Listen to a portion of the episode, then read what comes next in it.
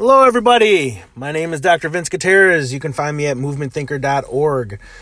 Today's episode is about ego and humility. I was contacted a couple of weeks ago by a physical therapist who was treating a patient for dizziness, and the therapist was explaining to me how you know the Dix Hallpike maneuver was performed and the Epley maneuver was performed in order to try to treat the patient, but there were no changes in the patient's symptoms. So I went through and asked the patient, you know, did, or asked the, the therapist, did you do, um, uh, doesn't matter what the tests are called, but I named off about six or seven tests uh, regarding this patient, and uh, the therapist didn't know what the testing actually was. And that's fine, right? Because not everybody studies uh, dizziness or balance or uh, vestibular issues going into practice. And, and especially new grads may not be too familiar with, you know, all of the different testing that goes into assessing somebody for dizziness.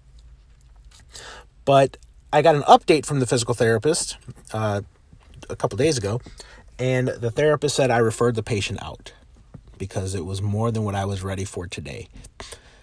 That's amazing. There are not many therapists that I come in contact with that can put their ego aside and send that patient to who will best deliver care for that patient. That's an amazing therapist in the making. The other thing that the therapist noted was that the therapist was not ready for that patient today, but the therapist will be ready in the future. Again, that is amazing to see somebody who has that determination to improve their skill set, I love it. To see somebody who has the humility to understand that they're not there yet, that is what we need in the profession. Unfortunately, in the profession of healthcare and physical therapy, a lot of it is profit driven and it's it's all based off of what we would call productivity or how much money are you generating and not necessarily how good are you for that patient. And so it, it takes a lot of courage to actually stand up and say that I am not the right therapist for this patient.